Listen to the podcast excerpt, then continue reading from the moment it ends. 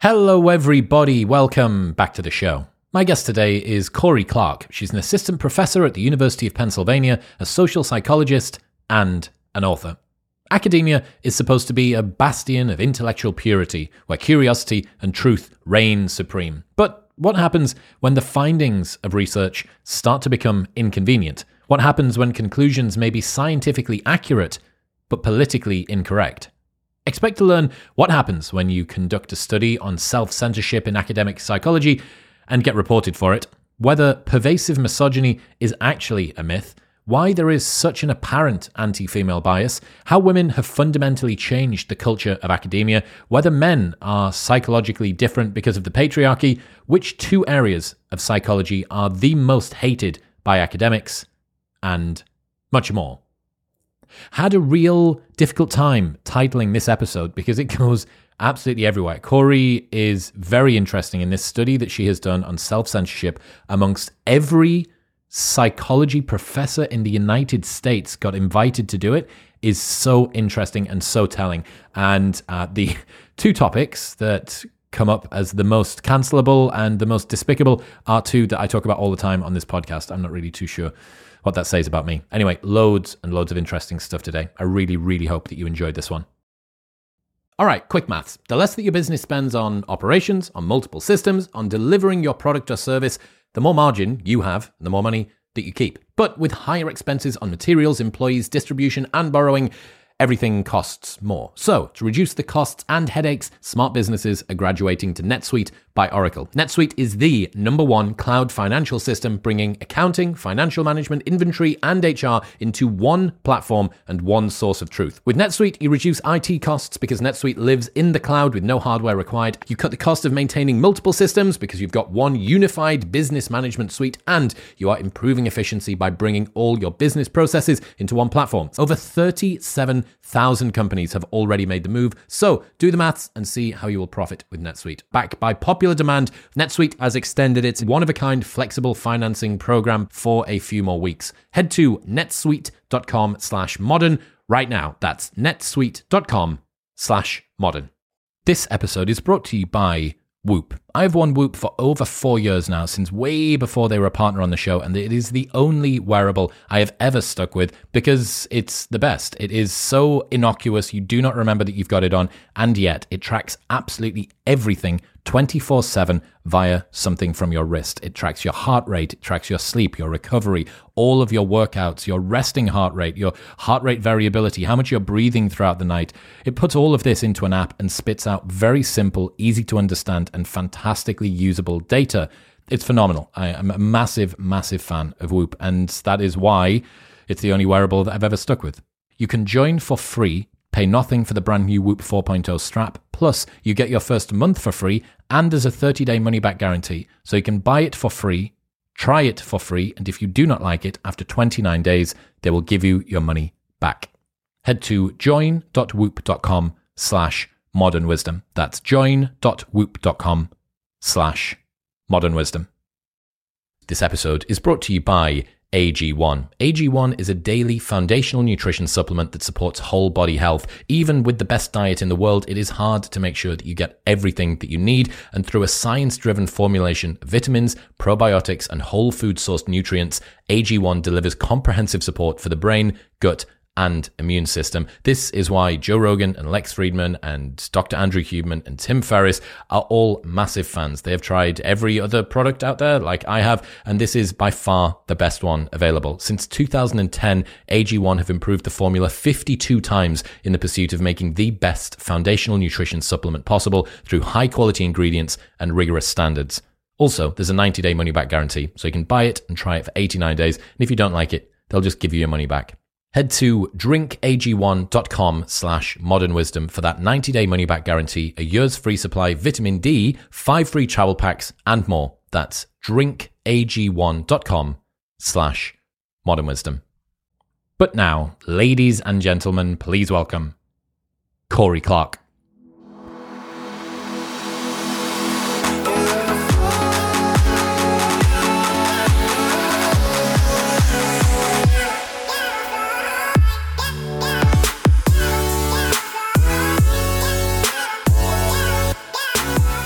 Is pervasive misogyny a myth? uh, I have claimed that it is. yeah, I think um, I, I, don't want to say it was necessarily always a myth. I, just before we got on here, I was talking about how I was treated in Cairo. Yeah, tell that story. oh, I was just at the airport and I was getting onto an elevator. I was there first. I hit the button. I started to step on, and these two guys walk up and they're like, "No, no, and they waved to me to get off. And then i got off and they got on and they went up and i had to take the next one. Um, so that kind of thing exists in places in the world still in 2023 um, but in the us uh, you're not getting much of that anymore. And in fact you're getting quite a bit of the opposite. So i wrote this paper. I think this is this a Quillette article. I think yeah, yeah. Uh, a year or two ago um, that reviewed a lot of the recent uh, research on looking at gender biases in psychology. And a lot of the time, you see exactly the opposite. So, people are biased in favor of women across a lot of different domains. They often treat women better than men. They like women better than they like men. Women get punished less than men for the same things. Um, when there's a scientific finding that portrays men better than women, people are biased against it in relation to scientific evidence that portrays women better than men. So people want women to be better than men. Um, and so this idea that society is sexist against women and we have to be vigilant about potential harm to women, um, I think potentially actually stems from the very fact that we care so much more about women than we do about men. And when we discover these biases against men, no one really cares and they don't make the headlines. Um, so, yeah, uh, I would say it is largely a myth in modern Western societies, yes. Is it really possible to answer this question about whether society is more biased against men than women? That's a good question. And I would say probably no. Like, practically, it would be really hard to measure all of the different contexts um, where people potentially could be biased. Uh, so, like, some scholars have looked at potential bias against men and women in academia, and they see, for example, it's possible students are slightly biased against women in their teaching evaluations, although hard to know because a lot of these are real evaluations. So it could just be that, maybe women aren't as nice teachers. I don't know. Um, um, so people have tried to like look at which domains do people have a bias against women or against men. It would be hard to look at everything all at once and say uh, which direction. But one thing that's been happening that I've seen across a few papers now, including one of my own papers that's coming out, is that a lot of these biases actually used to favor men. Like, for example, in hiring for male stereotypical jobs, it really was the case that people used to be discriminating against women in those jobs. Um, and a lot of these things seem to have flipped around 20, 2009. so a lot of the biases that used to favor men now favor women. And a lot of the biases that always favor women still favor women. So I do think, uh, I, I don't know if we can say on whole who gets treated worse relative to the other gender. Um, but certainly it seems to be the trajectory that biases are increasingly in favor favoring women. And then people just don't seem to care as much about that as when they uh, seem to go against women. There was that Steve Stewart Williams study mm-hmm. about fake articles favoring women or men and, and people's judgments of it, right? Mm-hmm. Yeah, they had one on, I think it was men or women lie more, maybe. And then they did men or women are more intelligent, or men and women are better drawers. I think there were like three domains. And yeah, they always found that when the when the evidence said that women have a worse quality than men, people are like, this is sexist, this is bad research. But when women are portrayed as better, people are like, oh, it's even pretty good. and, and that I, was the I, same as when it was equal, right? So mm. women are better and men and women are equal was seen as um, a, a similar level, I think. So I have studies where I've looked at something very similar that I have struggled to publish for like seven years. Uh, where we did that, we had men or I think we did it with intelligence. Men or women are equally intelligent. Women are more intelligent than men, or men are more intelligent than women. And people like the men and women are equally intelligent, or women are more intelligent than men more than they like men are more intelligent than women. So that's the one that really irritates people. yeah why do you think this is the case? Like, why is it? Well, actually, first, no. why do mainstream narratives focus so much on the possibility of anti-female biases mm-hmm. if it seems you know pretty robust that men even have um, an anti-men bias do, sort of like the, the call is coming from inside the house with yeah. regards to some of the some of the sort of anti-male sentiments. Yeah so like both men and women will show this pro-female bias. It is larger for females usually but men too have these pro-women pre pro-women bias. Um what was your question? Why do why do mainstream narratives focus on it so much? Oh um yeah i think i think it's potentially just because we care more but so okay so there are two things going on, I think. Uh, and one I think has been sort of forwarded as the explanation, but I think it might be a little bit simplistic. So, um, just the idea that men and women, you know, women have more like value essentially from an evolutionary perspective. If you have a hundred a hundred women and one man, one man, one man, you can have a hundred babies. But if you have one, one, very woman, happy man, one very happy, happy man. man. Yeah. if you have uh, one woman and a hundred men, you gotta have one. You know, you have a very disgusting woman. Yeah, yeah, exactly. Um, so, so women are the sort of limited resource, and so scholars have argued, and it seems to be uh, very plausible that you know we care more about harm to women because they are essentially setting the limit on our success as a species so that's one piece of it the reason that i don't think that's necessarily all of it is what we briefly touched on at the start of this conversation which is that you do see these big cross-cultural differences and you do see these big differences over time so if i were to run this study where say like men are smarter than women or women are smarter than men in like 1920 would i see the same thing i highly doubt it um, so I don't think that's all of it. I think that's part of it. And then on top of it, we have this sort of cultural narrative that, you know, women have been disadvantaged for X amount of time. Um, and that is a huge problem and and now the corrective measures have gone so far that they've fully reversed things and a lot of time men are being disadvantaged um, for the sake of women so i think those are both what's happening so you see that in society when you get any of these effects where you're like, look, people are sexist against women. Everyone loves it. you know, goes viral. Mm-hmm. It's covered by the New York Times.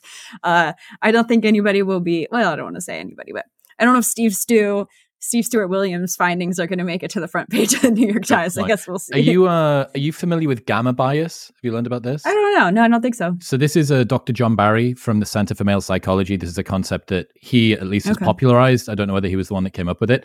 Uh, and it basically talks about how, especially in popular news uh, media articles, if the article is pro women, then mm. they mm-hmm. will sex the headline. If it's mm. anti men, then it will sex the headline. But if it's the reverse, it will be gender neutral. Uh, so mm. basically, the the successes of women and the failings of men both end up getting so um like white male shooter would be put as the headline for something, or like mm-hmm. um, female CEO would be put mm-hmm, as the mm, headline mm-hmm. for something, but the reverse isn't necessarily true. Uh, it seems right. to be less true. And this causes a skew in the way that people see the world. You know, more people are spending time inside rather than outside now, which means that their genuine day to day experience of the world is limited. So mm. most of them live their life vicariously through the news stories that they read and the social media that they follow, which means that this very much is shaping our experience of the world. I think Q1 2023 saw the highest ever number of female CEOs in history happen. It was over a third of all CEOs were women. Remembering that this isn't just like finally women have got the opportunity to do this. This is like finally we have found enough women that want to become CEOs. for all that it sounds great and like 50 50 represent it, it the reality on the ground probably sucks a lot more dick than you think. So, um, but you also found looking at this uh, this issue that uh, psychology academics also have this bias too. Um, did I? yeah, there, there was, wasn't it that um, people have like a stronger desire to censor science that disfavors women? Oh, um, yeah, yeah, yeah, yeah. So that's in my right, yeah. The where I surveyed psychology professors. Well, first I interviewed them, um, and I asked no, them. No, this know, was this was this was from forever ago. This was I think you must have found the teaser that maybe got you onto this track originally because this was way before you started this study, unless you were doing that study like two or um three years ago when you wrote that Quillette article. I probably was, or I possibly was. Yeah. was it my own research or was it someone else's research? I, I'm not sure. I, you, what you had was an inclination, I think, that both the um, way that the general public and the way that the people doing the science that the general public sees, Mhm. everybody is kind of aware of this. Like, you know, both men and women seem to have a pro female bias when it comes to Mhm. the way they interpret stuff. That boundary doesn't stop outside of academics and academia. That seeps into academia too. The difference being that academia is upstream of these realizations. So there are academics who are concerned about that. Okay, so we've like danced around what's going on. What is your explanation for why this is happening? Not why mainstream media focuses on it. Like, why is it the case that this is the interpretation? that the interpretation is that the world is sexist against women. Yeah. Um yeah. um motivated reasoning. I don't know. There there are a couple things. I mean, one is just what I mentioned before is that we do have this greater concern for women. There's this cultural shift, and part of that cultural shift is driven by the fact that women now, as you mentioned, like they're more in positions of power, and so their interests um they the the interests of women have more power in institutions. They probably i mean if women are taking over the media they're taking over science they're taking over all of these positions and they're particularly concerned about their own interests um, they're going to focus on that even as the problem disappears over time. But as you said there's also this actual i think sincere but incorrect belief about the problem. So in this paper that we should have hopefully getting accepted any day now, um, we had academics and everyday people estimate discrimination against men and women in hiring contexts um, in these audit studies where you know you're randomly um, s- uh, sending in job applications to real jobs with like a female or a male name. Um, and as I said, we see this flip around 2009, where all of a sudden, um, even for male stereotypical jobs, the biases favor women. They've always favored women for female stereotypical jobs. But among everyday people and academics alike, everyone assumes it's the opposite. They assume that there's this huge bias against women in hiring for male, stere- male stereotypical jobs. Um, so they think like they look at just the underrepresentation of women in STEM and say, well, there can be only one explanation. Obviously, we're discriminating against women in STEM. And it's not, oh, maybe maybe women don't want to go into STEM. Maybe they like other things more. Um, so, you know, there's that tendency to see if there's a disparity. And we know that historically women have discriminated, uh, been discriminated against, then that must be the best and the only explanation, in fact. Um, and so it's this combination of like who's who's in power. So those people's interests ta- uh, are like starting to have greater impact on public narratives in the media and academia. Um, but also, I just think there's this misperception about what's actually happening. Uh, that that maybe it's driven by what you say, what the media are covering. Um, maybe it's willful ignorance. I don't know. I, I think that definitely a part of it is there's no associated social renown or goodwill for anybody that starts really applauding men doing well as CEOs. You know, there's Yeah. there's no um, victimhood card carrying points available for somebody that decides to do that because fuck you, this is no surprise to anybody. Like you know, Mhm. it, you know, even taking it from a, a straight up structural perspective, headlines that are counterintuitive or at least sound counterintuitive are the ones that are the most interesting. So Yeah. why are we going to report on a news story that most people already thought was happening? So you kind of have this public conceptual inertia that most people think the world is one particular way. That means that when stories appear that confirm the worldview that they thought they had, they get br- brushed under the rug. Why should we be bothered about celebrating the number of men becoming CEOs or guys doing whatever, whatever? Because this is the way it's always been because they don't know that there may be some shift in the other direction, which would make now the intuitive counterintuitive again. So it's Mhm. almost like there's a mismatch between what's actually happening and what the press is uh, releasing and what the, the public believes. But, you know, uh, and this is not to castigate women. It's not like women are choosing to make this like misandro. I don't think almost any women are Some of choosing. them. Are. yeah. Well, I, w- w- what do you think? I, I can see why some women would maybe have this sort of misandrous or d- d- desire to be um, to uh, continue to castigate men. You had this quote, a Google Scholar search for misogyny yielded 114,000 results, whereas a search for misandry yielded only 2,340. So people are not studying or really concerned about anti-male bias, especially from women. And it's the same as the like, can black people be racist question? Mm. It's like, no, of course they can't. Like, mm. racism is power plus plus privilege given that women are the ones who have been out of power for so long there is no way that they could be like i bet that if you did on street interviews or you surveyed people saying like can women be sexist mm-hmm. that it would yield very very similar yeah. results I think that's probably true. There's actually an even better Google result that I think I didn't find until after I wrote that paper, but I Google imaged uh, men are stronger than women, which is just empirically correct on average. And not even on average. It's like it's just yeah, straight, almost exclusively. yeah. yeah. Um, barely, barely an overlap. Um, but of the like 40 first images that popped up on the screen, I think like one of them was yes, confirming that and then there were like two neutral and all the rest were images of men being of women being stronger than men. So women running faster than men women like you know raising a man over her head you know? Um, and so even when you google this this fact men are stronger than women everyone's like no women Wild. are stronger than men. There was a football game that happened a couple of weeks ago in the uk i can't remember the team but they got like the b squad of some fourth division oh yeah British team to play. I think the US women's team, and they beat them. I want to say like twelve 0 or fourteen 0 in the space of twenty five minutes, and then mm-hmm. the the the best uh, presentation I think of speed and power, the disparity between men and women, is the women's hundred meter record.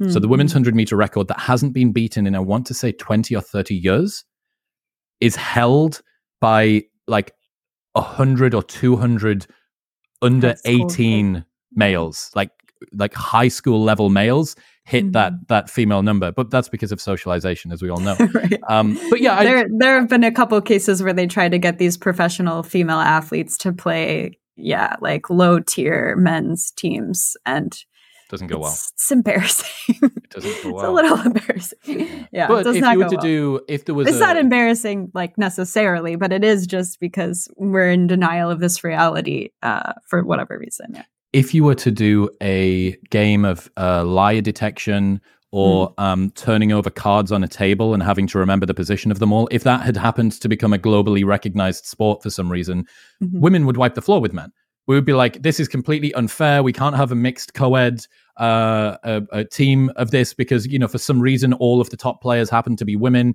because they are we better at that game? I yeah lo- i thought what's it called? Local spatial local me- memorization or local spatialization or something yeah, like that. I've heard that but i didn't know it translated to that game, but I guess that makes sense. That's the only thing that I can think of that's like a modern equivalent of it. Either that or losing your keys in the kitchen. Like, you know, like oh, every yeah. guy loses the keys, but every woman knows exactly where they are. But if the guy yeah. then went to throw the keys to the woman, like she's not catching them. Men can um, be like looking at an object and be like, where's my ex? yeah, precisely correct. Yeah, yeah, precisely correct. Okay, so we've kind of got a bit of a story going on here. We've set up this um, disparity between what people think is happening in the world and what might actually mm-hmm. be happening. Some anti-female, anti-male, pro-male, anti-female bias. There's also moving into higher education a lot more women who are going into higher education not only as students but also as academics too. Mm-hmm. How has this changed academic culture? Yeah, so so if you look at the trajectories of women in academia. If you look for men and women, if you look at men, it's I think it actually goes ever so slightly up, but for women, it's like huge. You know, they were a very very small minority um, decades ago, not even all that long ago, but in the past few years. Women are dominating at the undergraduate level, way more women than men. There are more women in graduate school, and now there are actually more women who are faculty as well. So you went from an institution that was run almost entirely by men and the people in the institution were almost all men too because the students were men too. Um, and now it's a majority of women. And i think i don't want to say it's the only cause i don't think it is the only cause but i do think it is probably probably a primary contributor to a lot of the cultural shifts that have been happening in the past 10 years because they all prioritize the values of women. So if you look at stuff for example, you know, people wanting to do these trigger warnings when they're teaching topics in class. Um, if you look at the cases of scholars getting attacked or fired or harassed on social media for studying, you know, potentially controversial topics, those are skyrocketing. If you look at these editorial changes in academic journals, which maybe some of your listeners won't be familiar with, but there have been some of the most prominent or most prestigious journals in all of science, uh, the Nature Springer family of journals, that have put out a series of editorials over these past few years saying that they would not publish and potentially would retract science that has like potential to um, I think one of the phrasing was undermine the dignity of human social groups, uh, whatever that means. Um, and so it's all of these like harm concerns and these concerns about protecting vulnerable people um, that are starting to interfere with a process that, at least at one point, was supposed to be well, we're going to pursue the truth. You know, if it hurts some people's feelings, you know, so be it. That's not what we're concerned with. We're concerned with, um, you know, finding out what is empirically correct about the world and sharing that information with our students. Um, and so if you look at all these, and then the, the, the growing, the bloated uh, DEI, um, uh, what do you call them? Initiative. Initiative divisions, whatever they have at these these universities. All of these things are uh, they all kind of concern the things that women would be worried about. And so you're getting this exact pattern happening at the same time women are essentially taking over academia and now they're probably holding more positions of power. They're the editors at these journals. They're the presidents of the professional societies. Um, they're they're the administration. Um, it's kind of like exactly what you would expect if you changed the gender composition of academia and people are so uh, perplexed by it, but it seems like a pretty simple, straightforward uh, solution. I'm not saying that's the only thing. Maybe social media has something to do with it. You know, scientists are directly like interacting with the public, so maybe the public gets pissed about a scientific finding, whereas 15 years ago they probably didn't even know we had academic journals. Um, so that could be part of it. But yeah, I think the changing the composition, the gender composition of academia, um, I think pretty much has inevitable consequences that are going to prioritize the interests of women, um, which are to protect the vulnerable from harm. Um, and they're also way more egalitarian. So they want they want everyone to kind of have the same outcomes whereas men are more hierarchical they're more comfortable with like some people are going to be better at things than other people and those people are going to get um, benefits for that um, i've known women who you know i know a lot of women in academia and a lot of them are like pained by the process of grading. Like they don't want to give anyone a D, which I get. Like it's not fun um, failing a student, but that's kind of part of the process. Uh, if you just give everyone an A, it sort of loses its meaning. But that's that's painful to women to to not have everyone be thriving equally all the time. Can you explain for the people who are uninitiated? Can you explain the driver evolutionarily about why women have this more egalitarian, more sort of cloak and dagger behind closed doors approach to things and, and, and the opposite for men. Yeah. So women, essentially, women were having children and raising them to be successful adults that have children of their own. Um, whereas men were often working in coalitions to protect the group. So men are used to uh, creating coalitions, figuring out who's a good leader, who's good at what, giving that person status to make sure the group works really well together. Um, so they're they're very comfortable with the fact that some men are going to rise to the top because that benefits the whole group. If we have a strong leader, we all live. Um, women were not participating in that so much. They were they were being protected by the men, um, and their primary job was to care for offspring and keep the keep offspring alive. So they have this concern for things that are vulnerable and they want to protect them and help them. Um, the the I, I I think it's actually sort of an interesting discussion about like is it that men are hierarchical or women egalitarian because it it might just be that the egalitarian thing could have been the default, but men are the ones that had to change because they had to coordinate and cooperate in this way uh, in order yeah. to who's, fight. Who's the aberration? Yeah. Who's yeah. the who's, I don't know. So like I think, and I think that explanation it's almost like the absence of women participating in that um, potentially made them more egalitarian but it also could have been because you know they're they're sharing resources with other women and helping other women take care of their their children too um, where you wouldn't necessarily need their they tend to be in small groups um, prefer you know a few close friends rather than being in this huge group of people that's really coordinated and trying to uh, outcompete other groups well, uh, Joyce Benenson has done so much good work on this, mm-hmm. where she looked at uh, is it female basketball teams, and I mm. think male opposition, male opponents on a basketball court show more goodwill physically to each other than female compatriots. So, like mm. the enemies on the men teams, they show more love yeah. to each other than the same team, the, the same team members for for women. And I, I, tell me if I'm wrong here. I'm pretty sure that another contributing reason is that women physically are more fragile, mm. which means that getting uh, becoming the enemy of anybody has higher mm. consequences. Uh, mm-hmm. You are physically less capable of defending yourself. Plus, you mm. potentially have dependents on you, children, so on and so forth. So the mm-hmm. externality mm. of you dying, like man dies, not good, but like you know things can continue because he's being mm. gored by a fucking mammoth or something.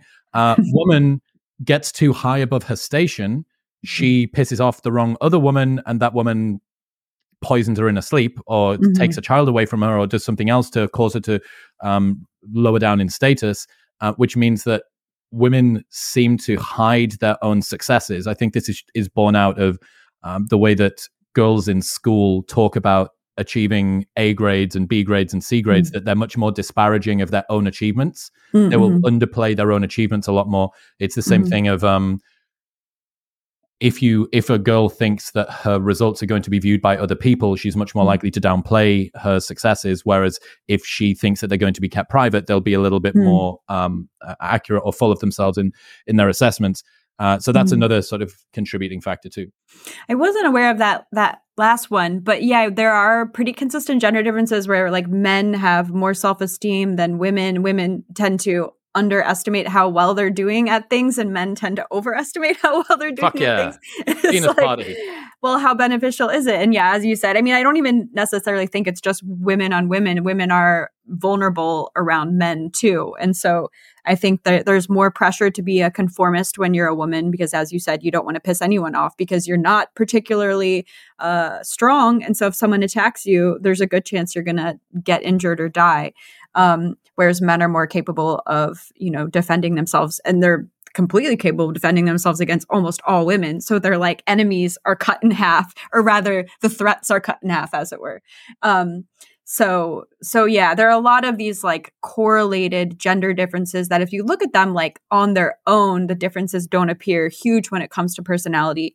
But the fact that you get them across all of these different kinds of things like the egalitarianism and the harm concern and i think the pressure to to be a, uh, to conform to your social group when when all of those things are correlated you end up with these pretty big differences. And then we see these differences in the priorities of men and women. So among psychology professors.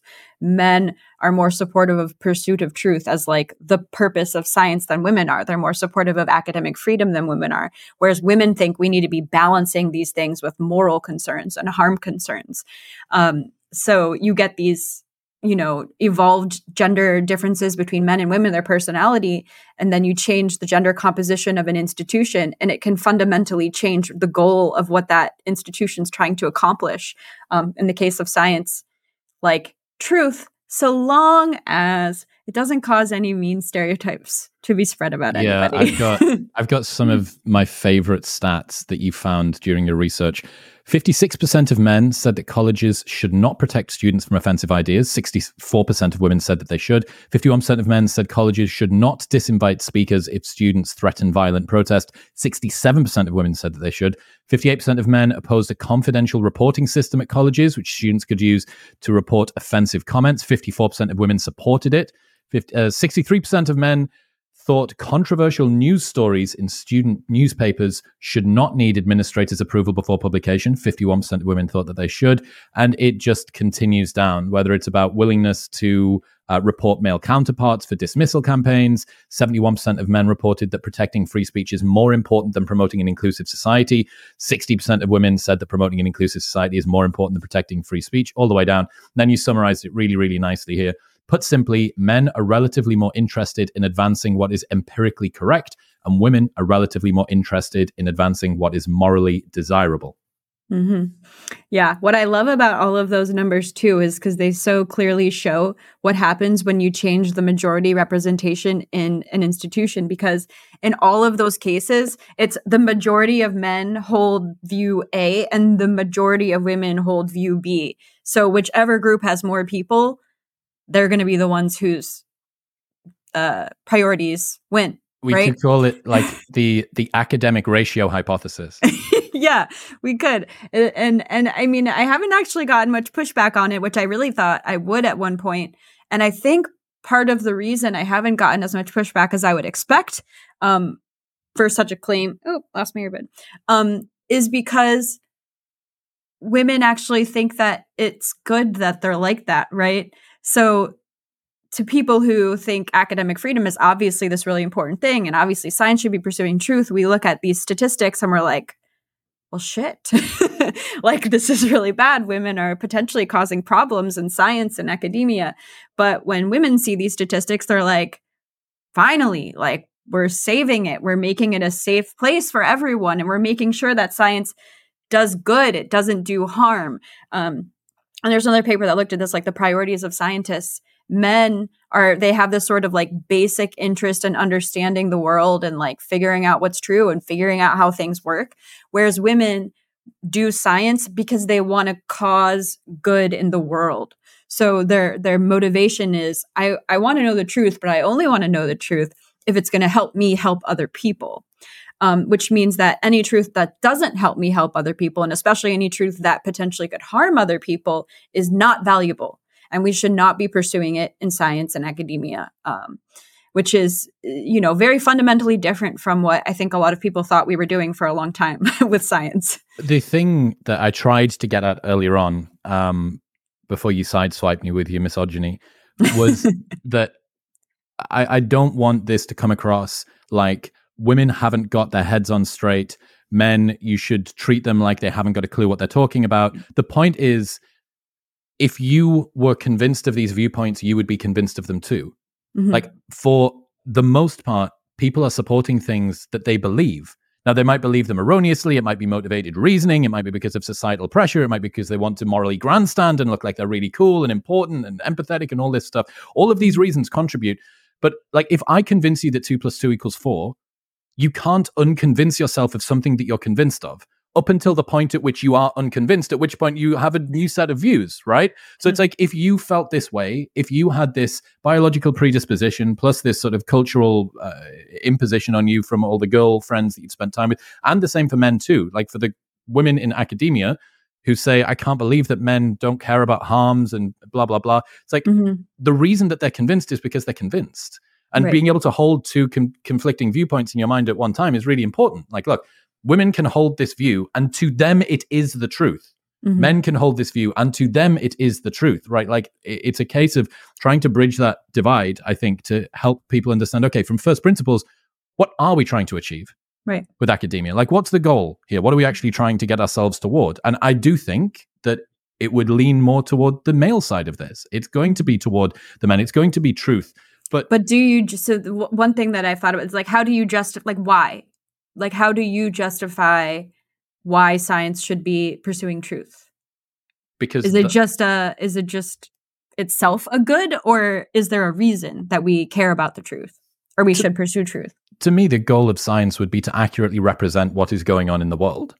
And why is that good? Why is that better because than- that can inform decisions moving forward accurately if you do it based on some predisposition, some sort of uh, predetermination, or some motivated reasoning, you're going to encounter a situation in which the world doesn't reflect what your uh, research has supposedly shown or what missed research would have shown. hmm because you haven't been trying to represent what the world is. But why is that bad?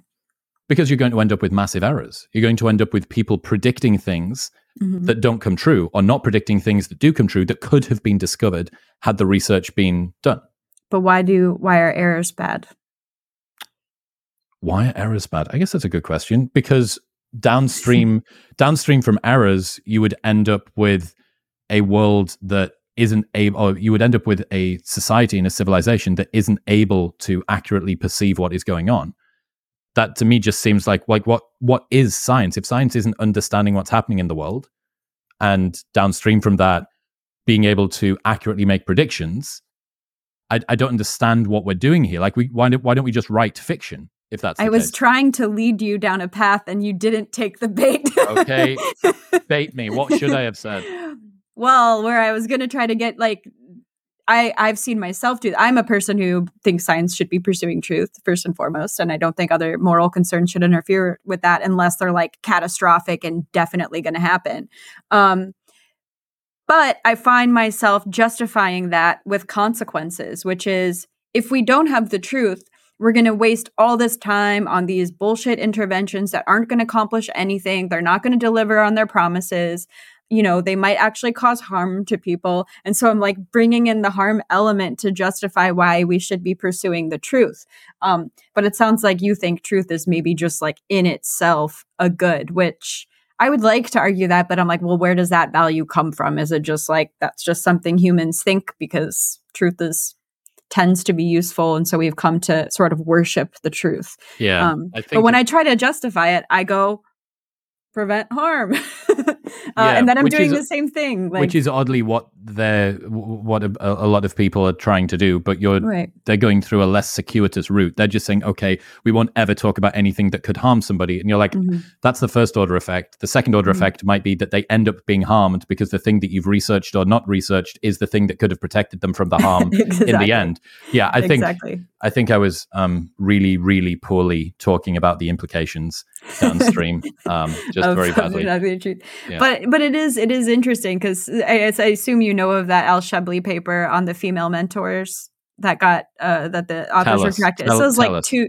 two three three summers ago. Maybe right around now, um, you know, during that summer, first summer of COVID, when everyone was going crazy, uh, th- this this young female scholar published this paper with a couple of colleagues, and they found that um, that uh, female mentees of female mentors uh, had less impactful careers later down uh, later down their careers than male mentees that were mentored by male mentors. So essentially, this male male combo of mentor mentee led to more successful outcomes than this female female. So people hated that obviously because it makes women look like they're not good mentors or something, or women aren't cooperating well together.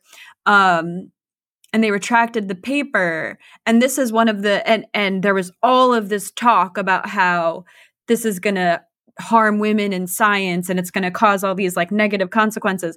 And what ended up happening is like the journal was like we're going to launch initiatives to help women in science blah blah blah blah. So if anything it was like helpful to women that this paper got published. But then on the other side of it i'm thinking no scholar let's imagine this effect is real which i don't think we have a good reason to doubt it. No one like really criticized the finding. They criticized like the operationalizations and stuff. Um, let's assume it's a true effect. Well no scholar in their right mind is ever going to try to study it and figure out why did we why did this happen? Which means we'll never try to solve a problem because we don't acknowledge that the problem exists in the first place if there is a problem. Um, and so yeah like these concerns about harms to women in science very they definitely have potential to actually cause harm to women in science because we we're ignoring a potential disparity that potentially could be fixed by something. And we'll just never look for the thing that could fix it you know? Two, It's a- two studies that that come to mind for me there. One being about uh, women with female bosses reporting lower levels of job satisfaction, Mm, mhm. uh, and then a second one that looked at uh, male academics being more reticent to collaborate with female Mm. academics post Me Too. me too yeah yeah Fucking, I mean, well this is yeah is that's that's another thing is like it's hard to anticipate what the consequences of any one thing are going to be of any one scientific finding or any one social movement you know? So like even if you think you're avoiding harm you might also be creating harm and truth has taken a hit you know? So like these aren't questions that are being studied empirically. These are just assumptions people have. People just assume this is going to be bad um but they don't bother to actually figure out if it's going to be bad and if it is going to be bad is that the only way it's going to be bad or is it going to be bad if you suppress the science? Uh like my big concern is i'm like people shouldn't trust science anymore. Like there's so much political bullshit going on um that even if we thought it was for the right reasons for whatever progressive values scholars uh, care about if they're successfully pursuing those well, they've undermined the institution of science and no one trusts us anymore yeah. because we look like a bunch of political hacks. And it's true. Like, I don't even think we can deny that that's what's happening. So, I mean, some people try to, but, uh, you know, you can look at our, our, shitty track record if you look at like the replication crisis and all of the contradictions just being pumped out into the world day after day it's a it's a sad state of affairs i think this is a really lovely framing generally for a lot of things that are going on within media um, that are pushing uh, purposefully obfuscated truths or like outright lying about certain things that mm. downstream from that there are second third fourth order effects that mm. people aren't aware of that can be more harmful than an uncomfortable tasting medicine with a spoon of sugar to take it down type thing i remember the uh, chelsea Conaboy article from the new york times uh, maternal instinct is a myth that men created it's like, mm. okay, that's sure, that's an opinion, I suppose. It was backed up by some really shitty, like very. Is it like they created it so that they wouldn't have to do parenting? Uh, that... It was to keep women under the thumb, I think, mm, to keep mm-hmm. them sort of as domestic prostitutes, might have been one of the lines that was used. Um, but my point being that, like, okay, so maybe that is uh, comforting to women who are from a particular cohort, the mm. you know career women who are doing these things, but it's very damaging to women who have a maternal instinct, and now they think, oh, right, I've been fucking rubed by the patriarchy. I'm being marionetted by like fucking Andrew Tate and Dan Bilzerian have got a hold of like what it is that like the way that I, I show up in the world. So mm-hmm. the actual real world harm of being trying to be overly sympathetic or empathetic towards disadvantaged groups. Mm-hmm. Yeah, I think uh, it's a really really nice framing that harm in the immediate uh, avoiding immediate harm can cause much worse harm down the road mm-hmm. uh, and doing that also destroys truth and also kind of wrecks the entire scientific process. But what what mm-hmm. what do you say to the people who would push back and say men and women are psychologically different because of patriarchy and social expectations and stuff? We just need to nudge those, change those in some way. Yeah, I mean, some people try to claim that it's all environmental or cultural, and some people try to claim that you know there aren't even men and women in the first place what is it just humans or something? Um, yeah i think some of the most compelling data there are that when you look in more egalitarian countries um, you often see that actually these gender differences get bigger. And so when men and women are given like more freedom to flourish and pursue what they want to pursue um, you can see even bigger like women a, a lot of and this is related to what you were just saying like a lot of women really like being a mom and staying home and taking care of their kids is the most meaningful thing to them. And then you get these like scholarly career women who like look down on them and eh, and and shame them for making that choice. But when women have you know a partner who can support them because they're getting paid enough they've got their like healthcare needs taken care of they're more likely to choose to stay home and be a mom. And it's in some of these really poor countries or countries where women are treated really terribly, where the women are like going into STEM at really high rates, you know? So uh, if it if it if if it were gonna if it were caused by these like really destructive social expectations that aim to hold women down, I think we would see that places like Sweden and stuff you know women are becoming uh, engineers at the same rate as men. Um, but that's just not the case. And there's evidence that it's precisely the opposite of that that when women get to choose um, they choose things that women would be interested in doing because they like evolved to be good at those things and it's really important for them. There's a interesting lesson I learned from Mary Harrington, where the um, especially women at the top, the ones who create the culture of feminism in particular, uh, mm don't have the interests of the women at the bottom in mind. Mm-hmm. So she used the example of uh, reducing chivalry. Like, I don't need mm-hmm. to be sort of protected by a man. I don't need him to hold the door open for me. I don't need him to pull my chair out. I don't need him to pay for the first date, etc., etc. Like, mm-hmm. you know, this is the egalitarian. And it's a, again, you're um, holding up, you're morally grandstanding for a disadvantaged group, and you're almost presuming that, uh, hoping that they can take care of themselves. Re- you're reducing dependency. But mm-hmm. what those women at the top, the bourgeois sort of feminist believers, don't realize is that there are women at the bottom for whom their partner might not have had, might have grown up in a single parent household, might have been abused by a father. Like they could do with understanding protecting women, which is really what opening the door and pulling the chair out is about. It's like treating them in a more, uh, a less robust way, is upstream from don't hit your wife. right? just and, a little yeah but the, the, the point of women as something that that require protecting and providing yeah. for is something that can be dispensed with if you are part of some like mm. highfalutin mm-hmm. class but necessarily doesn't work down at the bottom and it feels a little bit right. the same as what you're talking about here there was this really really great study that uh, alexander date-sykes just put out i'm going to bring him on to talk about in a couple of mm. weeks uh, 55% of single men haven't approached a woman in the last year mm. 77 percent of women say that they were approached more, but that mm. is in the 18 to 30 age bracket. At mm. 41 plus, the trend flips, and 55% of women said that they didn't want to be approached. Mm. Question being, who is writing all of the op eds saying men stop approaching women? It's the women that hmm. are in that age bracket. The oh yeah yeah yeah. So it's in their you're are you saying so it's the older women who are saying stop approaching women and it's the women who aren't getting approached. And so they're like taking out the competition. Stop hitting on the 20 year olds intersexual women uh, intersexual competition is is yeah. showing ladies perhaps. Yeah. And they're the ones I, I writing that a lot with um so one finding we see is uh, that there was a, I asked a question of psychology professors like should professors be fired for having sex with their students? And you see that men are more likely to say no it should be and women are like yeah they should be fired. And it's like okay on the one hand like maybe women are looking out for their uh, own interests. They don't you know or maybe they're looking out for young women. They're like, don't want women being harassed by these older professors.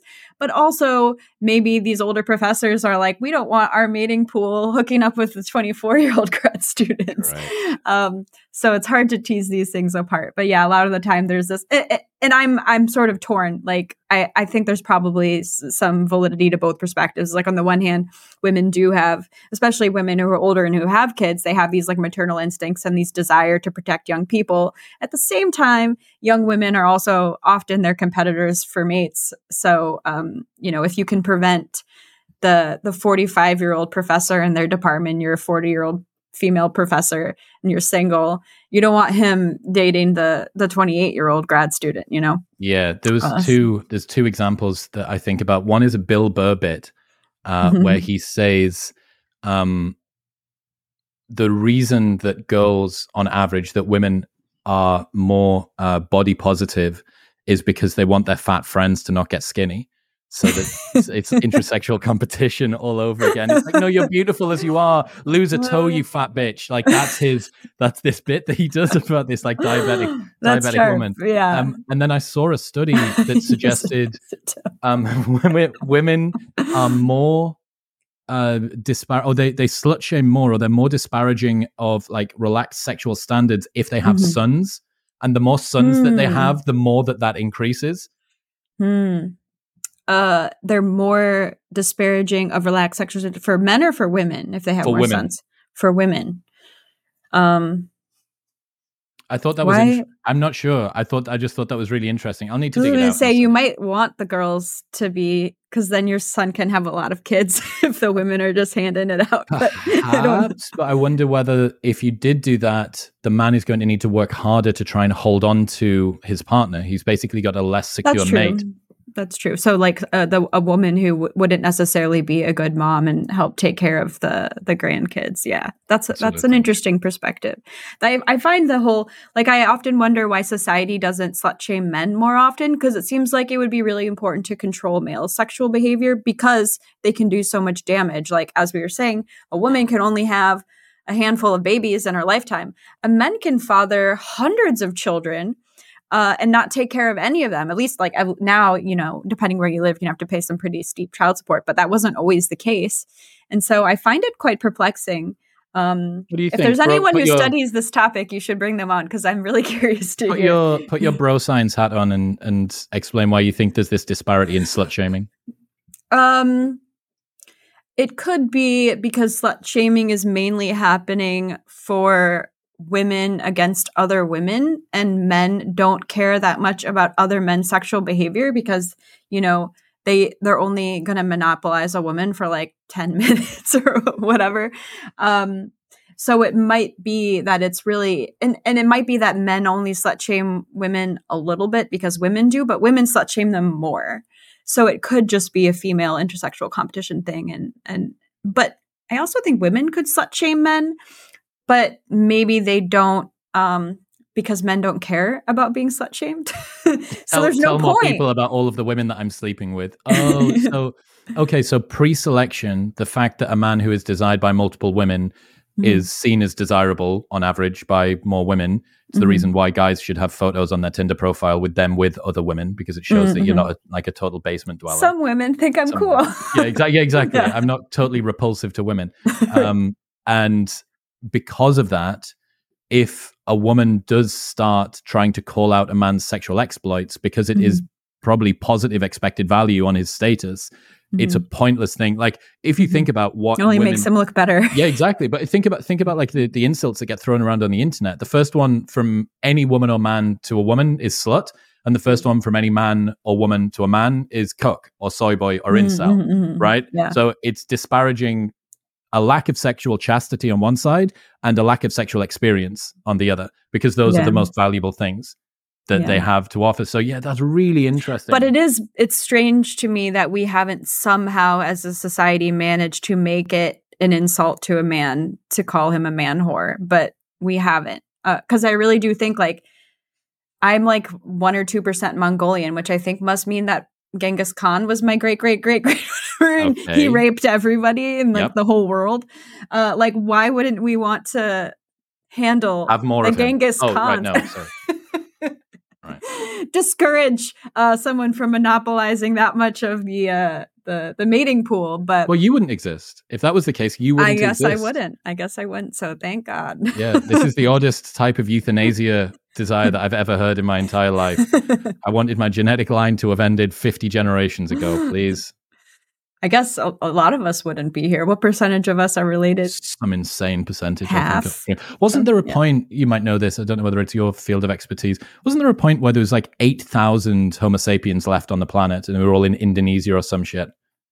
We've gone we've gone through i don't know all the specifics of it but we have gone through some points where things were getting a little precarious and bounced back apparently so that's good uh, little which is maybe good point. for all the people who are paranoid about ai killing us all like if at least you know a few hundred of us hundred of us can survive maybe we'll fight the as robot long as it's a few hundred and, a, few, a few hundred that are sufficiently sociosexual if you pick like the the 200 least right. sociosexual people here. Everyone's just going to, no, I'm going to go and whittle myself something out of this tree and die on my own. I want it to be like a bunch of elderly people. That would do us no good. Yeah. That would not be, that would not be good. Evolutionary psychology, one of your areas of expertise, one of my areas of obsession. Why do you think it is that evolutionary psychology is so detested?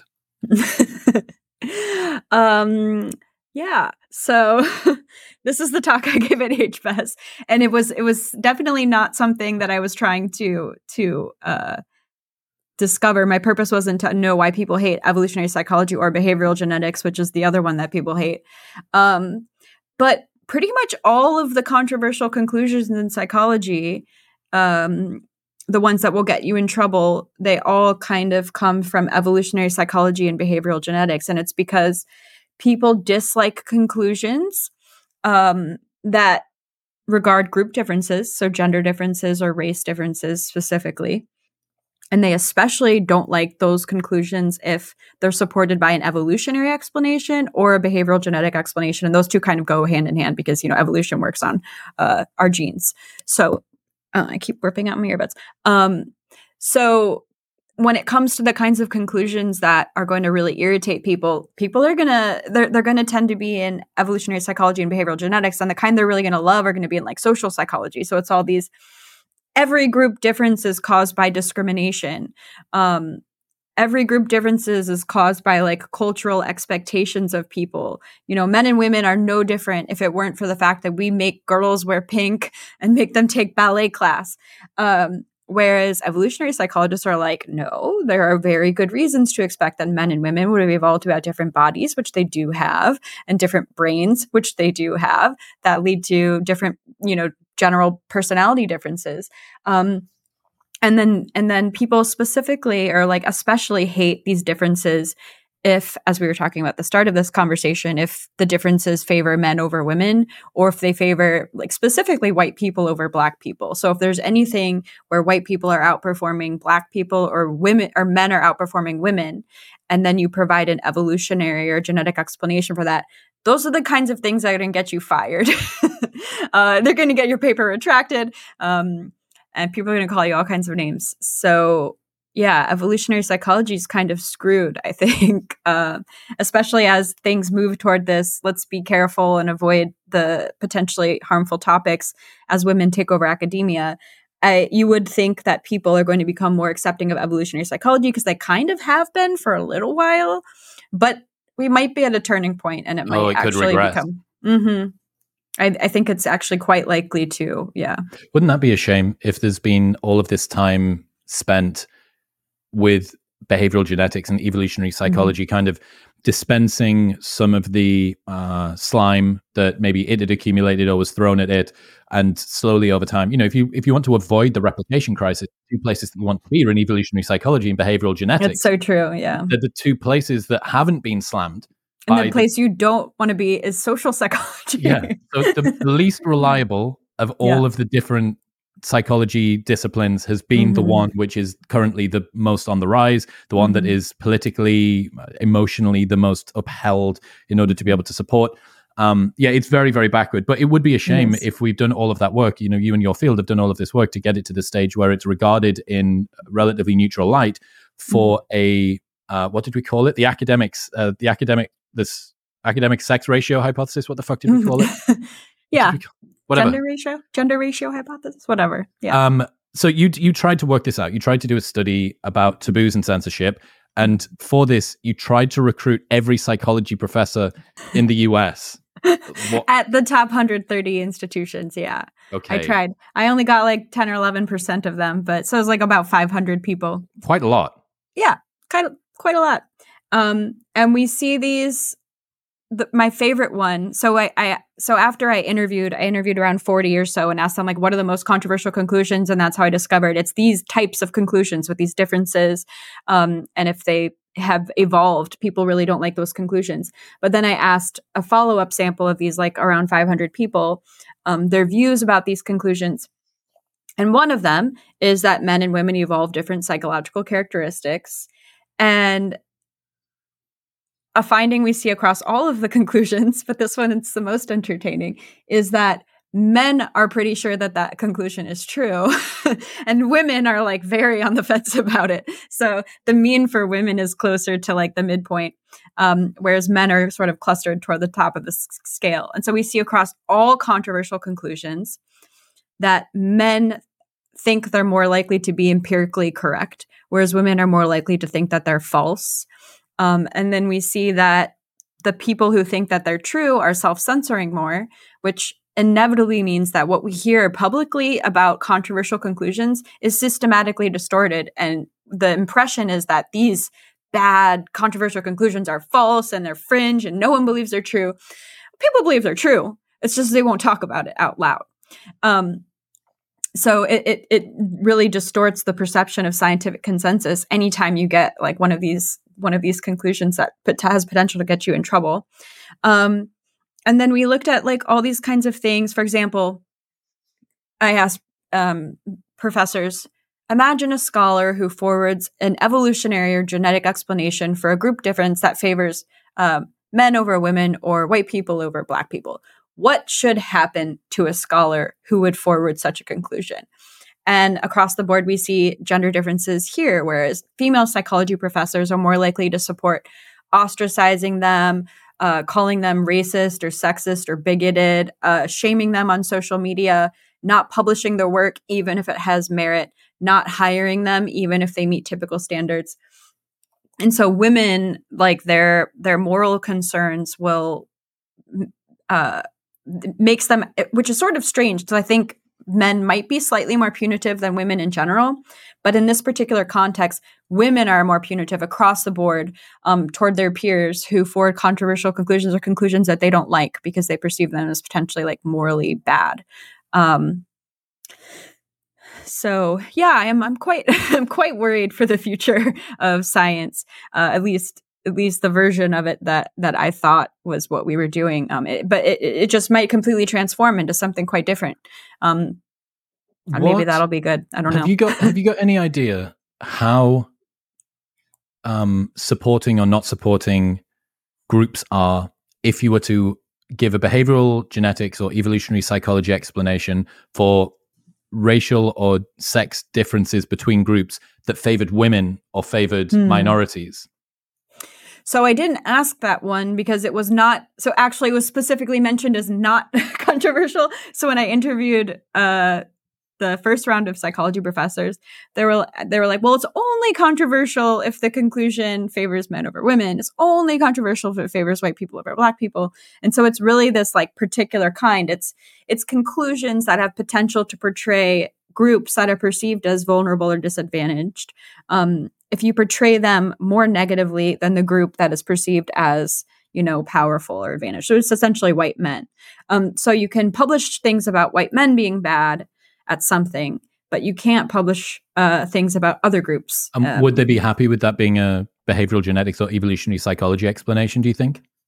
Yeah, that's a good question. I reckon they um, wouldn't. I reckon they wouldn't for the reason that that opens the door to right. a different piece of research. Like what the easiest way to do this is to delegitimize all of behavioral genetics and all of evolutionary psychology carte blanche, because mm-hmm. downstream like the presumption is that this has been used previously in a nefarious way, or this could be used in a politically uh, inconvenient way, even if it's real. Uh, so if we just say that this is off the table, I would guess mm-hmm. that on average you're going to find that basic behavioral genetic and evolutionary psychology explanations, even if they do favor underrepresented groups, are uh, going to be pushed away. I think those would be less less controversial, but I think you're right that they still would be somewhat controversial because people would fear um, the legitimizing the the approach to the question. Yep. Um, so, for example, some people seem to not like that. Um, you know, if you look at the NBA in the United States, that's overwhelmingly uh, African Americans playing in the NBA in the United States. They're vastly disproportionately represented. Um, and so some people said, well, you know, because of different evolutionary pressures, a group in different, or, you know, evolved in different environments, has caused different body structures. Um, and so you provide an evolutionary explanation. Well, black men are better at basketball than white men uh, on average. And there is some resistance to that. And I think it's because of the implication that there are differences, right? And that it makes sense that there would be differences given that different populations evolved in different climates. Um, so yeah, I think it would be less controversial, but it still would be controversial, and especially for people who are like sort of savvy and know, like, well, if I commit to this, what else am I potentially committing to? Slow. Um, yeah. okay, so you found there was four of these most taboo conclusions that you found. Men and women have different psychological characteristics because of evolution. Biological sex is a binary for the majority of people. The tendency to engage in sexually coercive behavior likely evolved because it conferred some evolutionary advantages on men who engaged in such behavior. Genghis and gender gender biases are not the most important drivers of the underrepresentation of women in STEM fields. So, mm-hmm. like those. That's like a, that's all headlines that I've read for the last two years fall into one of those buckets. Those are four of the 10. There were other ones related to uh, race as well. And then there are other ones related to politics. So just even the idea that psychology discriminates against conservatives. Some people mentioned, um, or the idea that academia, you know, if it doesn't discriminate against Black people, what does that say? Uh, so sorry, um, that's that's an interesting one. I didn't know about the conservative side, but mm-hmm. what's interesting there is that conservatives aren't an underrepresented group. No, they are. Oh, they are in psychology, not yes. in not ah, in the yes. world, not yes. in yeah. But that's the point, right? So, um, in the world, it's not like it's not like conservatives are some maligned group that have needed to be right. upheld morally. So that one, to me, screams much more about motivated reasoning. That if you poll academics on average, especially now, modern academia, they're leaning pretty hard left. So that mm. that's just like outgroup tribal bias. Hmm. Yeah, people have been debating that one. Some people say that it's that it's just conservatives aren't good at science or they just don't like science.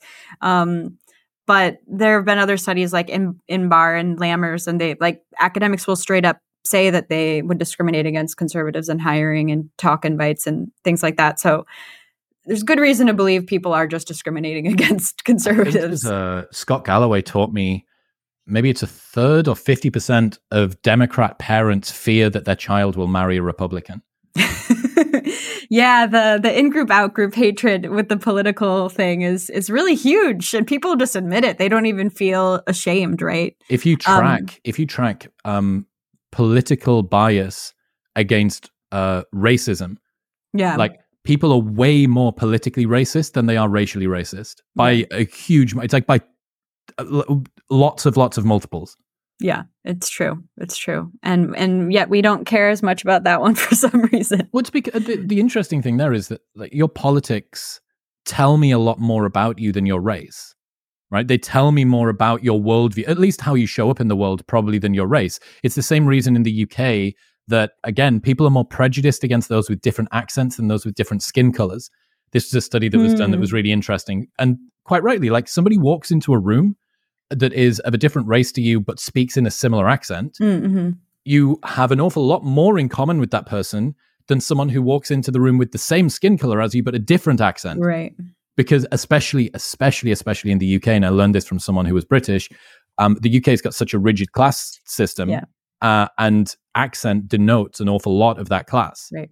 So yeah. I can tell is somebody from an area that's similar to me or different than me. So we played this game. I went to a, a retreat a couple of weeks ago in LA, and there was one other British guy there, and we were talking about like a similar sort of thing. And this guy had like he had quite a nice. It's Ed from uh, uh like he's a YouTuber, and uh, he's got a, a, nice British accent. I think he grew up in the Cotswolds, which is like quite a mm. fancy sort of countryside place. And the guys are like, "What class do you think he is? Like, tell me what you know about him just based on the way he speaks." I hadn't met this guy before, and I was able to pin him down to pretty much the region he was in, the uh, class that he grew up in. I knew that he went to private school. I knew that he was university educated. I knew this, this, and this, and this, and this, just from the way that he spoke. So yeah. again, with this, like, you're th- there are many things that are more um, informative about who somebody is than mm-hmm. their skin color, yeah. and yet that was originally 50 years ago one of the goals of the sort of racial justice movement to try and get us to the stage where skin color mm. kind of was dispensed and moved to the side Mm-hmm. And now it's been put front and center again. And yeah. as, despite the fact that it is not a particularly reliable signal of lots and lots of things about the way that people show up in the world. Yeah, it is. It is interesting. We appear to have gone like a little bit like th- there are even some people advocating for like racial segregation on both sides like well on both sides like some uh, i think it was nyu was considering having all black dorms which is one thing but then there was another one where this group of white people were like no black people can attend this meeting about racism because they've had to put up with our shit too much as it is. And like we can't oh subject oh them God. to us surely uh, not. and you're like what? You do realize how this, this sounds so guys. backwards. Yeah. Uh, yeah it, it is strange. I, I i lived in england for two years and um, i was very surprised by how front and center class is there in a way that it's not so much. Like when people describe people, they often will like, in, oh, they're very posh or whatever. Yep. And yep. like in the US, it would be really off putting to be like, oh, they're like super rich and they have a great house. You know, like yep. you wouldn't say that. Yeah, uh, really, I don't really think good point. Would. Yeah, the um that that's But I think it might be because you guys don't have as much racial diversity. So this is like more of a defining thing for you guys. Not many black people, lots of Indian people, lots of Pakistani mm-hmm. people, like some Chinese people, but not uh we just don't have that same that same sort of uh, split. I, I remember this was a little while ago now that they were trying to do graduation ceremonies and they timetabled the graduation ceremonies. It's like this is the Hispanic ceremony and this is the black oh. ceremony and this is the In white the ceremony. Yeah, yeah, yeah. It's some oh gosh, I don't know high school or something. Have you seen Ryan Long? He's a Canadian comedian. And mm-hmm. he did a famous video about three years ago that was racists and anti-racists oh, agree yeah. on everything. and him and his friend Danny wore the same T-shirt, and it yeah. was like we believe that the most important thing is your skin color. Yes. And they like yeah. high five. They go, We believe that black children and white children should not be educated together. Yes. And they keep on agreeing on shit. So good. Yeah. I did see that. That was really funny. And it is uh, strange that it's slightly accurate, at least in some groups of people. Yeah. Unfortunate. Okay. So yeah. going back to your study, this one where you tried to get every mm. fucking psychology professor in all of the US, what did the professors say about how to handle potentially mm. harmful conclusions? Yeah, so that one. So I, I have been talking about these gender differences, but I should say, like, if I look across all of my data, mostly people do support academic freedom, and mostly people are against taking these moral concerns into consideration when deciding whether to publish something. So I had a question. Um, how certain, yeah, how certain should it be that a finding is going to cause harm before it was suppressed? And I think the most common response was we should never suppress scientific findings. And then there was like a little bit for like high tiers, like there should be evidence that the only way to prevent the harm is to suppress the finding. And you get almost nobody down at the bottom, which is like um, something like there should be, it should seem like it could cause harm or something like that. And the reason to me that is semi puzzling is because those nature springer guidelines i was talking about earlier that very much seems to be their threshold. Their threshold seems to be like if it seems like it could cause harm then we will reject or retract papers. But but almost no psychology professors think that that is the appropriate place to draw the line like a few people in my whole entire sample. And so that makes me wonder like how is it that the perception of where the field is going and what people want is actually what the extremists want. Um, and is it that the extremists are like trying to get these positions of power to influence policy, which seems quite possible to me? Like, if you're really motivated, maybe you're like, I'll do that job, even though mm. I don't think being an editor would be all that much fun, but you got a lot of power. Um, is that happening? Is or, it disproportionate representation in terms of just how loud they are online? Yes. So that's another thing is I think that because we have this relationship with self censorship, it's the people who support academic freedom in pursuit of truth and who think controversial conclusions might be true and we should publish them. Those are the ones who are self censoring. And it's the ones who are really concerned about the harms and think that, you know, we should be firing people and retracting papers. Um, they're very willing to say what they think out loud and on social media.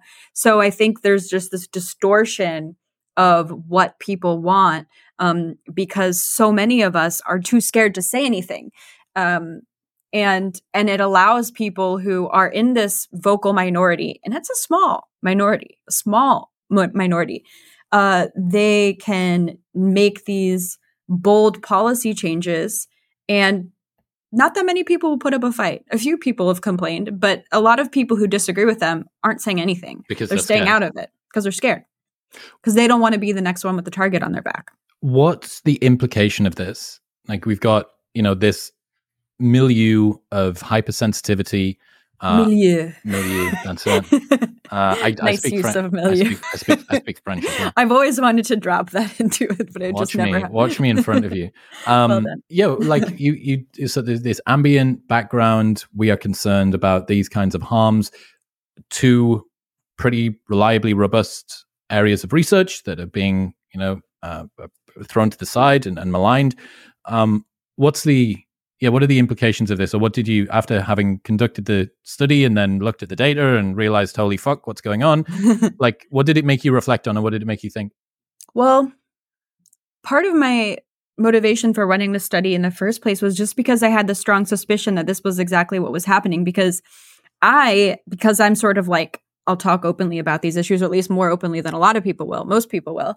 Um, people will come to me and like complain to me about stuff, but they don't say anything out loud. So I know all of these people who don't like the way things are headed. They think these new policy changes that are prioritizing harms over science are bullshit.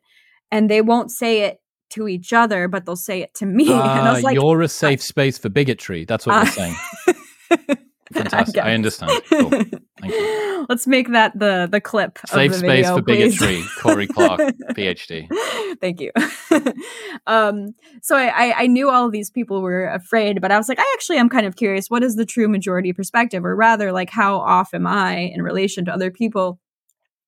And then once I saw the results, I was like, wow, that's even more than I expected. I didn't realize like this many people were this against what's happening. Like we had a question. This was my favorite question, I think, on the um, whole survey, which was how much uh, contempt versus admiration and respect do you have toward professors who start petitions or social media campaigns to retract papers for moral reasons?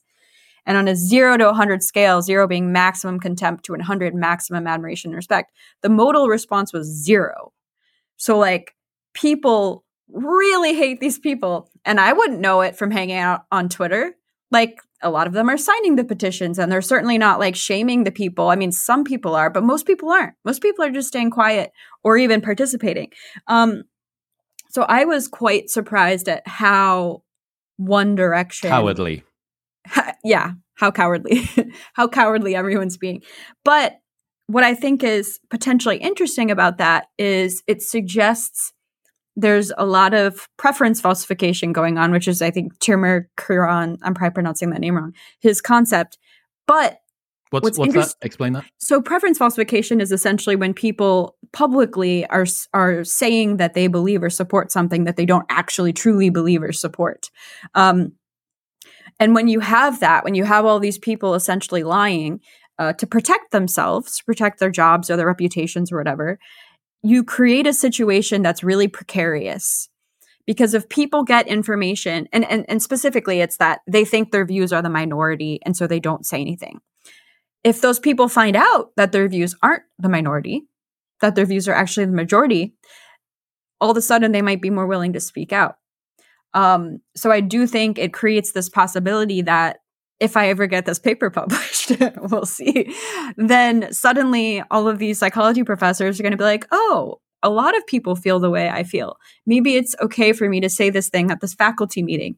Maybe it's okay for me to say this thing on Twitter or, you know, at the business meetings at these professional conferences because a lot more people are on their side than they previously thought. So, so yes, people are being cowardly and that irritates me a little bit because sometimes I feel like like people will thank me for saying stuff and I'm like, "Well, you say it." like don't free ride on my uh you know, reputational risk taking.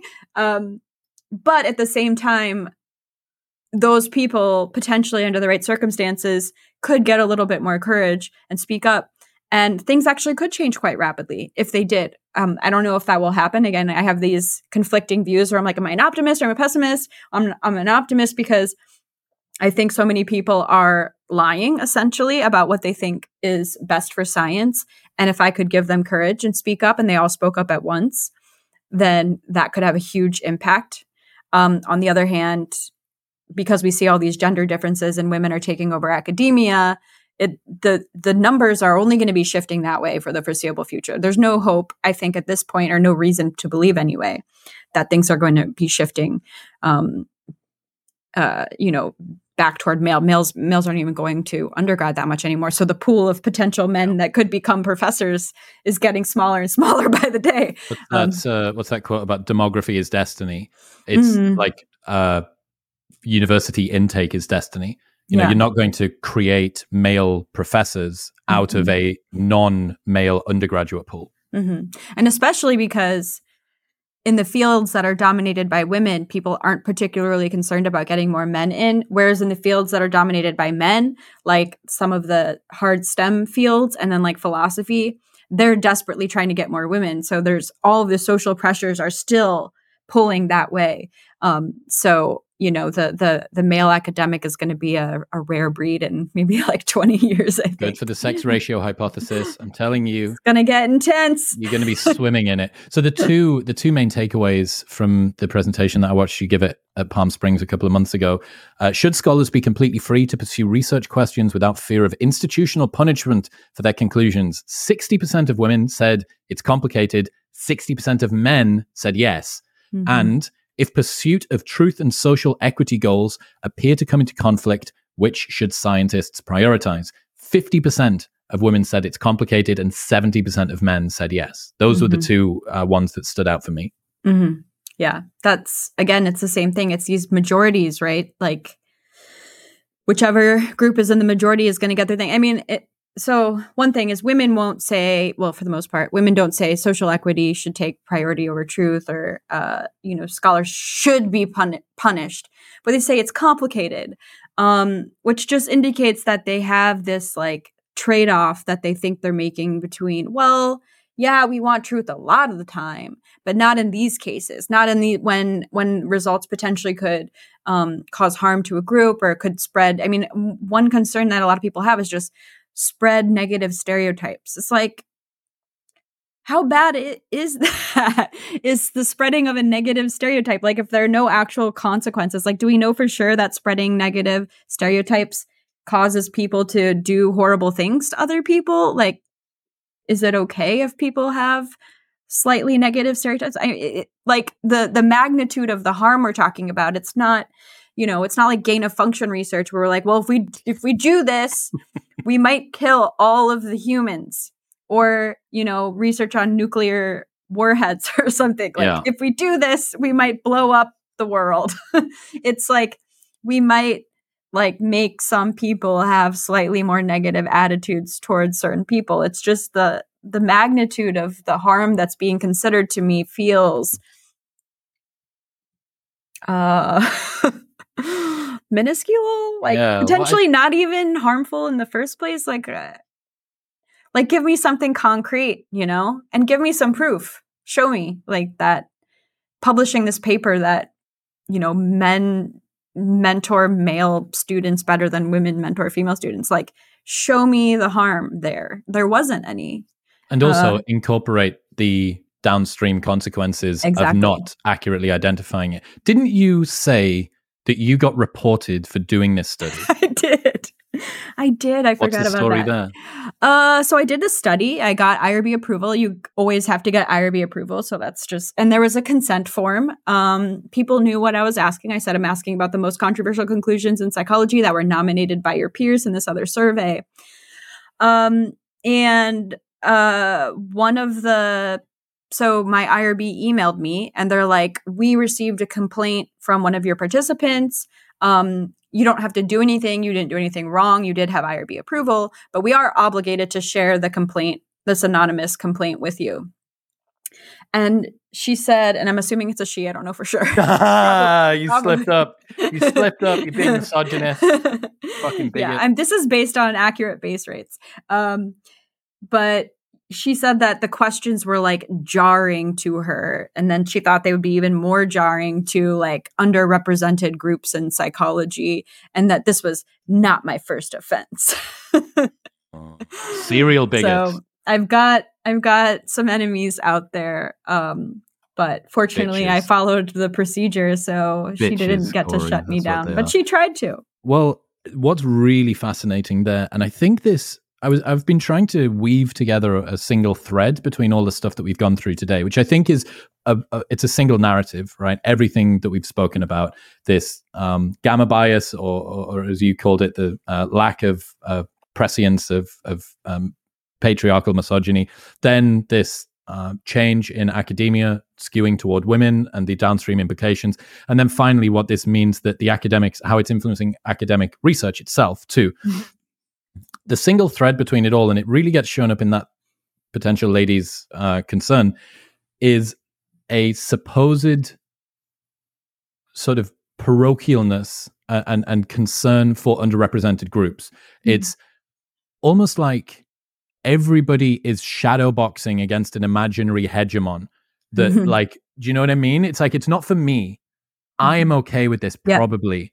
What i'm doing is i am going to step out and i'm going to be the benevolent uh, uh, uh, uh, sort of counterweight against this thing that i presume. So it is it's a very overbearing very sort of uh fragile paternalistic yeah but it's maternalistic. maternalistic view. But it's not caring right? It's it's not the firm sort of mother it's the overbearing hypersympathetic mm. um helicopter snowplow parent mother um but yeah it's it's really seeing people especially disadvantaged groups in just such a unrobust fragile way that they they and it's if you actually think about it, that's really, really like fucking prejudiced to go, you know, these these poor black people, mm, they, can't, can't, handle you, it. Yeah, yeah. They, they're not going to be these poor women. Mm-hmm. These poor minorities, these poor mm-hmm. gays, they're not going to mm-hmm. be able to handle this. Like, d- mm-hmm. don't you worry. Allow me, white 48 year old woman who hasn't left academia in three decades, allow mm-hmm. me to step in. You don't know what's right for you. Mm-hmm. You don't know what should be done. I, I will be your savior. Like, I I tend to see that the people who are the most forceful on the other side of things, the ones who are trying to, you know, take these harm concerns more seriously, infuse academia with all these moral values, they do and this is not based on my research, although possibly I could look at it. I should do that. But it it seems to be driven by uh, progressive white women who grew up like wealthy. they grew up, they were very well off, they never suffered in their life. Uh, and well, I shouldn't say that. I don't know what their personal backstory is, but you know, it's these upper middle class, white, highly educated, progressive women. And they, yeah, they think they're protecting other people. It's not about them, it's about these other vulnerable groups. And it is it is quite strange. So there there are a couple papers that actually look at very similar things. Like for example, um, there are these papers that find that progressives essentially like talk down to black people. They present less self confidence when they're talking to black people, whereas conservatives will treat black and white people more similarly. There's this other paper that uh, was looking at I think it was looking at like what jokes are funny or offensive or something. And you see that conservatives are like, make fun of everyone. They're all funny. Like we're all targets of these things. Whereas progressives are like, can't make fun of uh, minority groups, you know, make fun of everyone else, but don't make fun of them. And it is like, depending on your perspective, you can view this as like pretty uh, uh, infantilizing, right? It's uh, essentially implying that these people are so weak that they can't handle the same kind of um you know i don't want to call it abuse but like poking fun that other people can or that they can't handle like getting criticism or whatever it is uh it it it, it does look a little bit like precisely what we were trying to avoid like at one point we thought we were working toward well let's try to treat people equally and now it's like no, let's we have to treat certain oh. people better than other people because they can't handle what other people are getting. Um yeah, so I personally find it a little bit off-putting, but I assume some people think that that is the kind thing to do. Um we need to come up with a a, a name for it. It's it's like a fake sympathy or fake virtue um because it's not it it it seems to me to be primarily done to make the person bestowing the virtue look good, not mm. to have genuine impact. Because if it was built to have genuine impact, you would just look at what is the impact of this thing. You would mm-hmm. look at the consequences or the implications of doing this thing. Mm-hmm. Oh, well, you know, the first order harm is X, but the second order and third order harms are 10 and 100X. Mm-hmm. So we need to actually do things in this way. maybe it's a prioritization of like immediate emotions in a world where people's opinions and beliefs are more important than like real world harms and facts. Harms, yeah, yeah, exactly. That might be. Oh, who is? T- oh, this was um, a friend of mine, Maja Graso. She's telling me about a paper. I was just at a conference in Poland, and she has this really interesting finding where she finds that, and I forget how she measured it, but it was men are the protector of external harm or physical harm, and women are the protectors of internal harm. So, like, men will step up when they see someone else suffering physical uh, damage, whereas women are particularly compelled to stand up to protect someone who is suffering like psychological or emotional damage, um, which is really, I think, kind of profound. And what we see to be happening is like, in fact, it's almost happening at the expense of potential physical harms. Is like women are so protecting of people's feelings that they don't necessarily seem to consider all of these other, as you're saying, second order, third order. What are the real things that can actually happen in the world? Um, because there's this deep concern with people's like psychological well-being. Um, yeah, I forget where I was going with that. Well, I've got, I've, I've, I've got a, my current um, worldview when it comes to self improvement. Uh, marries exactly with this, I think, which is that male self improvement sees the person as mutable and the world is immutable. So you need to be the best person possible and you need to accept the rules and the environment that you're in. Hmm. It's in contrast to female self improvement, which sees the person is immutable and the world is mutable. So women are taught to hmm. accept yourself and to try and change hmm. the support structures in the society that you're in, which is just hmm. fundamentally patronizing, right? It's that you see this in Mulan. Uh, the two versions of Mulan are like, let me get Disney Disney reference. Um, when Mulan was first done, the protagonist is a smaller girl who needs to be smarter and work harder and do all of the, this is the animated version like 20 years ago um, she needs to do all of these things to be able to compensate for her size and because mm. she works really really hard and is innovative she can use her lack of size to her advantage and she's quicker mm. and trained and she overcomes challenges and hooray she's brilliant contrast that with the most recent version of mulan where this protagonist doesn't have to do anything. She is patronized by all of the men that are there. She's naturally mm. better than all of the men. She mm. doesn't have to overcome any challenges. She's got this like magical feminine chi, estrogen chi, or whatever that allows her to be more talented than all of the men, and all of the men are blundering and patronizing and blah blah. Uh, and that is the uh, it tracks the trajectory. The same with mm. that did you watch the? The first one was probably directed by a man, and the second one was probably directed by a woman. you think? I don't see. know. Let I'm throwing out a hypothesis. Mulan director, or would Let's it be a writer? Would it be the writer or the Mulan director? 20- Who has more oh power? Oh my god! Directed by Niki Caro. If N A N I Niki Caro is that.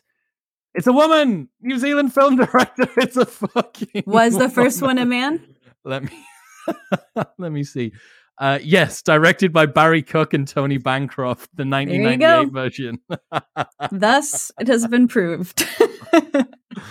wow. Wow, that's accurate and terrifying. yeah, well, they've they've got different priorities and this is going to this is going to reveal itself and kind of whatever they do. It's really sort of interesting uh I should be Fuck. making predictions about other disciplines. You really should. Another... Uh, just FYI, Mulan, the 2020 film, the budget was 200 million and the box office was seven, 70 million.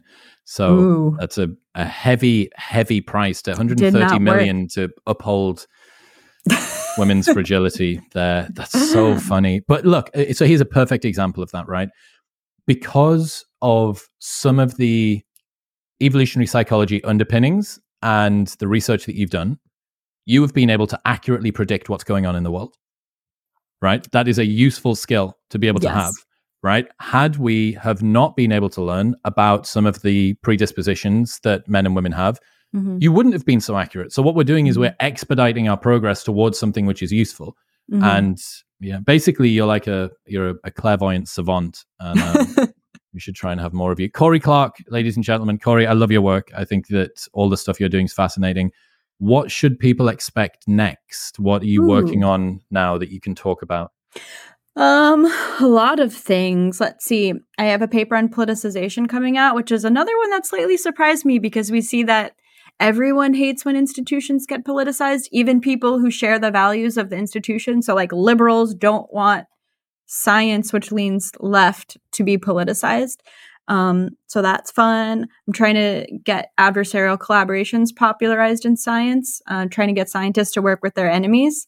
Um, another one where there's been a gender difference. I've most men I've approached have said yes, and most women I've approached have said no. and I think it's because women are more averse to like interpersonal conflict, and so um, there. But but maybe if they become a norm, then women will. And also, I'm trying to be like they're not as scary as you think they are because they're really not. They they tend to go really well. Um, so those are yeah, those are two things. I don't Good know. shit. Where should people go? They want to check out more of the things that you do, read your stuff. Where should they go? Yeah, I have a website, CoryJClark.com. I'm on Twitter and Instagram at I'm Hard Cory, which was a pun that no one gets. I got it. Did you you got it? Okay. Yeah. Okay. No. Look, Maybe people don't know my name's Cory, so that's probably a really key component of Yeah. the pun. yeah, perhaps. Look, Cory, I really appreciate you. Thank you very much for today. Thanks for having me on. This was a lot of fun.